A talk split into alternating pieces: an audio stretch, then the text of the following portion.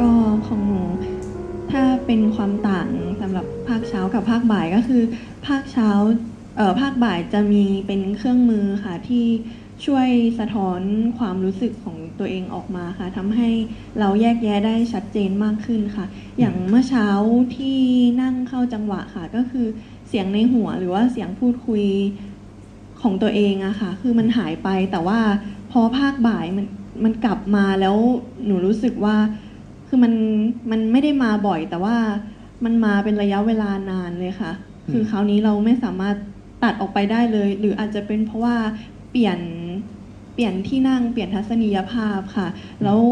เสียงมันก็เข้ามาอย่างเช่น เป็นเสียงเพลง เสียงสวดมนต์หรือว่าเป็นภาพที่ย้อนเข้ามาในหัวค่ะอืมช่วงแรก ๆ ที่จะเห็นบ่อย ๆ ก็คือครึ่งชั่วโมงแรกค่ะ แต่พอนั่งไป คือพอเห็นวิวเดิมๆค่ะ เสียงเริ่มหายไป แล้วก็เริ่มอยู่กับตัวเองมากขึ้นค่ะ จนหายไปเลยค่ะ เสียงในหัว หรือว่าภาพก็ไม่ไม่มีเข้ามาจนจนอยู่ดีๆ ก็คิดขึ้นมาว่า เอ๊ะ หรือว่ามันผิดปกติหรือเปล่าทำไม ไม่มีเสียงอะไรเข้ามาแล้ว แล้วก็มานึกขึ้นได้ว่า อ๋อ เมื่อกี้นี่ไงเพิ่งคุยกับตัวเองไปอืมค่ะตอนที่เสียงไม่มีเนี่ย อาการทางกายชัดไหม ข้างนอกชัดไหมเอ่อชัดค่ะ อ่า ข้างนอกก็ชัด ใจก็ยังรู้กับ สิ่งที่กำลังเกิดข้างนอกใช่ไหมค่ะแต่บางครั้งข้างในก็เงียบกริบเลย ใช่ก็ตกค่ะกระใจใช่ไหมใช่ค่ะบางคนลืมแม้แต่ชื่อตัวเองนะ ไม่เคยรู้มาก่อนใช่ไหมว่าความคิดเงียบก็ได้ ค่ะอือนั่นแหละแล้วยังไงต่อ ก็ของหนูภายนอกกับภายในเลยค่อนข้างแตกต่างกันเยอะค่ะอืมภายนอกได้ประมาณ 570 ค่ะ แล้วก็อืมภายในได้อยู่ที่ 40 ค่ะอืม ก็คือน้อยแต่ว่ามาครั้งหนึ่งคือมานานไม่หายไปสักทีไงค่ะอืมในขณะที่มันความคิดความคิดข้างในมันมานานเนี่ย ข้างนอกยังอยู่ไหมยังมีอยู่ค่ะยังอยู่ใช่ไหมข้างในก็อาจจะมีความคิดก็ได้ ไม่มีก็ได้ แต่ข้างนอกก็ปรากฏ เราก็ยังนับข้างนอกได้เรื่อยๆใช่ไหมใช่ค่ะใช้ได้ นี่แหละคือการรู้ตัว การรู้ตัวไม่ใช่การที่รู้แต่ข้างนอก หรือไม่ใช่รู้แต่ข้างใน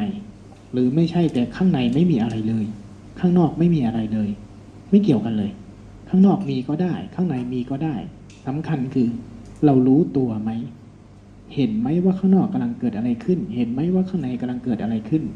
แม้แต่การที่ข้างในไม่มีอะไรเลย ก็เป็นสิ่งหนึ่งที่เกิดขึ้นข้างใน ใช่ไหม แต่เราชินกับการที่ข้างในจะต้องมีอะไรบางอย่าง จะต้องคิดบางเรื่อง จะต้องมีภาพบางภาพ จะต้องมีความรู้สึกบางอย่างปรากฏ ให้เรายึดเหนี่ยวให้เราเป็นไปด้วย แต่เราลืมไปว่าสภาวะที่ข้างในไม่มีอะไรเลย ก็เป็นหนึ่งในสิ่งที่มีได้ นั่นแหละคือการรู้ตัวที่ถูกต้องใช้ได้แล้วเรานั่งตัวนี้เรารู้ตัวไหมนี่ หรือใจลอยไปแล้ว ข้างนอกข้างในปนกันมั่วไปแล้ว